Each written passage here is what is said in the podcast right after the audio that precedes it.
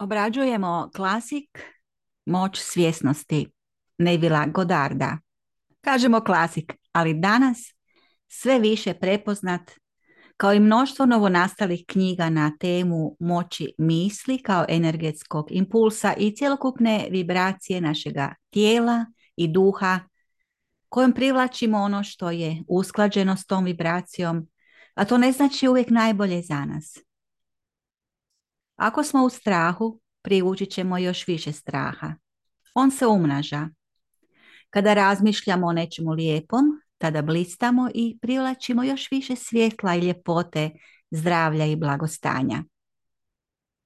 Ja sam Rajna Banovac, trener za podizanje kvalitete života. Moj rad zasniva se na dobroj volji i želji dati nešto svijetu, jer i taj svijet dao mi je mnogo dobroga. Po kozmičkom zakonu reciprociteta, odnosno uzajamnosti, svatko od nas, da bi ispunio svoju svrhu, mora dati nešto od sebe drugima. I to na način koji je nama pojedincima svojstven, način koji nam ne predstavlja žrtvovanje, nego lagan način, usklađen s našim talentima i trenutnim stupnjem osobnog i duhovnog razvoja. Meni je jednostavno i lako pisati. Evo, i čitam po tim zabilješkama. Na mom YouTube kanalu ima mnoštvo videa koji nisu audio, ali uvidjet ćete da mi ovaj način audio ide mnogo lakše. Iako se svi mi možemo uvještiti u nečemu što radimo, ali gledajte da date naglasak na ono što vam lako ide i što možete usavršiti još više. Bezbroj je načina kako da se i vi otvorite za protok energije, za cirkuliranje energije i to one odabrane, pozitivne, moćne energije, dobroga preznaka.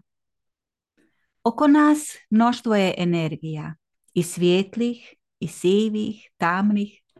Idemo zajedno vježbati privlačenje i provođenje dobre energije kako bi se zaštitili od tame. Ukoliko vam moje riječi donesu bolje osjećanje, iako možda sve ne razumijete, ili čak opušteni dok ovo slušate zaspete, volim reći svojim slušateljima da legnu, odmore leđa, zatvore oči i ne moraju gledati u štetno svjetlo ovih elektroničkih uređaja. Pa ako i zaspete, odlično. Ali vibracija ovoga zvuka ili intonacija moga glasa dopreće do vas i nadam se činiti vam dobro, umiriti i potaknuti nadu. Rekli smo da smo mi duhovna bića koja su došla u zemaljsko po iskustva, da osjetimo, da dotaknemo, da proživimo. Nismo mi ljudi koji idu k Bogu, nego smo mi od Boga došli u zemaljsko. Dakle, mi smo božanska bića. Evo možemo i tako gledati. Mi smo svemirski putnici, ili bolje rečeno i putnici kroz dimenzije koji su već tu, ali mi poimamo samo ovu 3D, mi obični prosječni ljudi. Mi smo duhovna, tjelesna, emocionalna, energetska i svjetlosna bića. Vrlo kompleksna bića. Pa kada vidimo to čudo koje smo mi, Ma je li moguće da je to igra slučaja? Mi smo doista remek dijelo nekog kreatora. Tko je taj kreator? Možete ga nazvati po vlastitoj želji. Kako god ga nazovete, bit ćete u pravu. Bog, vrhovna inteligencija, viša svijest, univerzum, inteligencija bića s druge planete ili galaksije, nije bitno. Važno je uspostaviti energetski ili duhovni svjetlosni kontakt s njim ili s tim. Zamislite naš lijep plavi planet u svemiru. Mi smo svemirci također. Mi se nalazimo u svemiru usred mraka, u velikoj hladnoći. I zamislite da nismo osvjetljeni, da nema naše zvijezde, sunca ili kako je dizajniran naš planet koji ima sve što je potrebno za naš život zahvaljujući svojoj strukturi, zahvaljujući suncu, doista nepregledno je to naše čuđenje i divljenje. U ovom našem druženju pokušajte maknuti pažnju s globalnih zbivanja ili od problema u obitelji, od problema na poslu, problema iz vašeg kvarta, iz vašeg grada. Zamislite da to nema veze s vama u ovo sveto vrijeme koje odvajate za sebe. Bilo da je vrijeme kada nešto pametno gledate na internetu, bilo da je to sve to vrijeme za vaše promišljanje, meditaciju, odmor, da se posvetite sebi. To je vaše sveto vrijeme. Vi ste tada u svome mikrokozmosu. Vi ste zaštićeni. Zanimljivo je u knjizi Moć svjesnosti Nevila Godarda što autor koristi citate iz Svetoga pisma tumači ih na način koji je razumljiv i ima neki svoj smisao. Za razliku kako smo učili na satu vjeronauka i kada biste htjeli nešto da vam se objasni, onda to nazivaju tajnom vjere. I tu ste zaustavljeni, ispred velikih vrata iza kojih se nalaze tajne koje ne treba provocirati. U Efežanima 5.13 rečeno je Sve što je razotkriveno pokazano je putem svjetlosti. Ovo što ću sada dalje govoriti, to je moja interpretacija. Voljela bih da i vi promišljate svojom glavom, svojom pameću, svojim osjećajem, svojim srcem. Uvijek, uvijek si postavljajte pitanja, razmatrajte sa više uglova. A ja bih vas željela na ovaj način povesti u to novo razmišljanje, osvješćenje i duhovno buđenje gdje nema religija puno veze s tim, makar može biti uključena i vjera i vjerovanje, sve to jedno, ali tu je više uključena znanost, jer ovo što govorimo znanstveno je i dokazano. Mi se u svemiru kao planet ne bismo vidjeli da nismo osvjetljeni. Mi, ljudska bića, ne bismo mogli međusobno komunicirati da nismo i sami svjetlost. Kad bi išli do najsitnijeg dijela nas samih, došli bismo do fotona, čestice svjetlosti. Zato kažemo da smo mi bića svjetlosti. Govorimo o ljudskim bićima. Jer oko nas ima i umetnutih bića koja nisu ljudi, makar sliče nama, ali i ljudi kojima je oduzeta duša, pa ih više ne ubrajamo u ljudska bića. Tko nas je stvorio?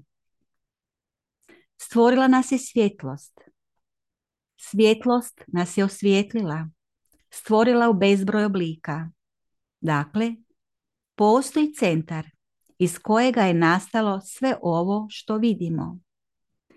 U knjizi se govori o toj jedinstvenoj centralnoj svijesti koja jest svjetlost.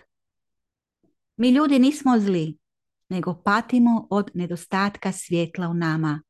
Kada ga zakrilimo, ili kada u nama ima natruha, prašine ili otpada, pa se svjetlost teško probija. Kada manje svjetlimo, tada se manje vidimo u svemiru.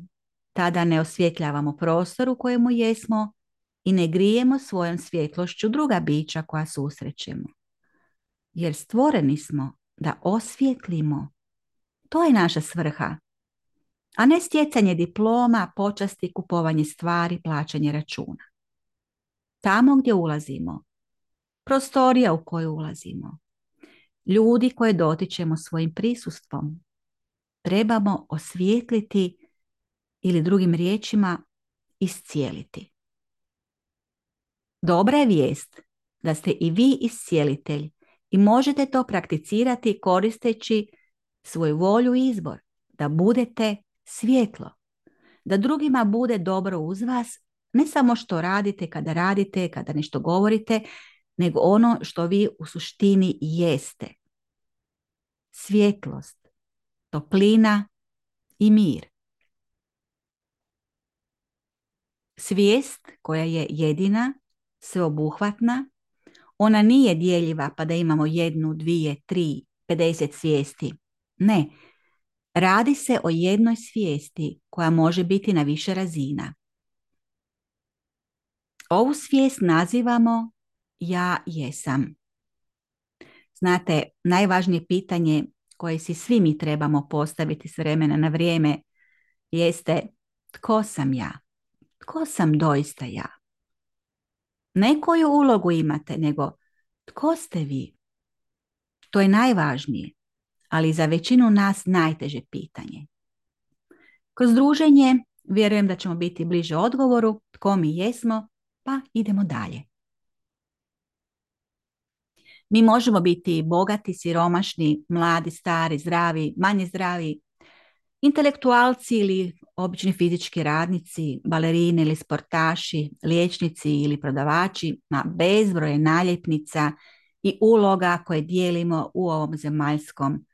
Ali ono što je jedinstveno, nepromjenljivo, bez obzira na naše zvanje, porijeklo, društveni status, zemlju u kojoj živimo, rodnu ili vjersku pripadnost, mi smo u suštini jedno, nepromjenljivo, suštinsko, istinsko, izvorno, bez mana, savršeno. Mi imamo samo određeni koncept o sebi koji smo stvorili tijekom odrastanja ili tijekom života.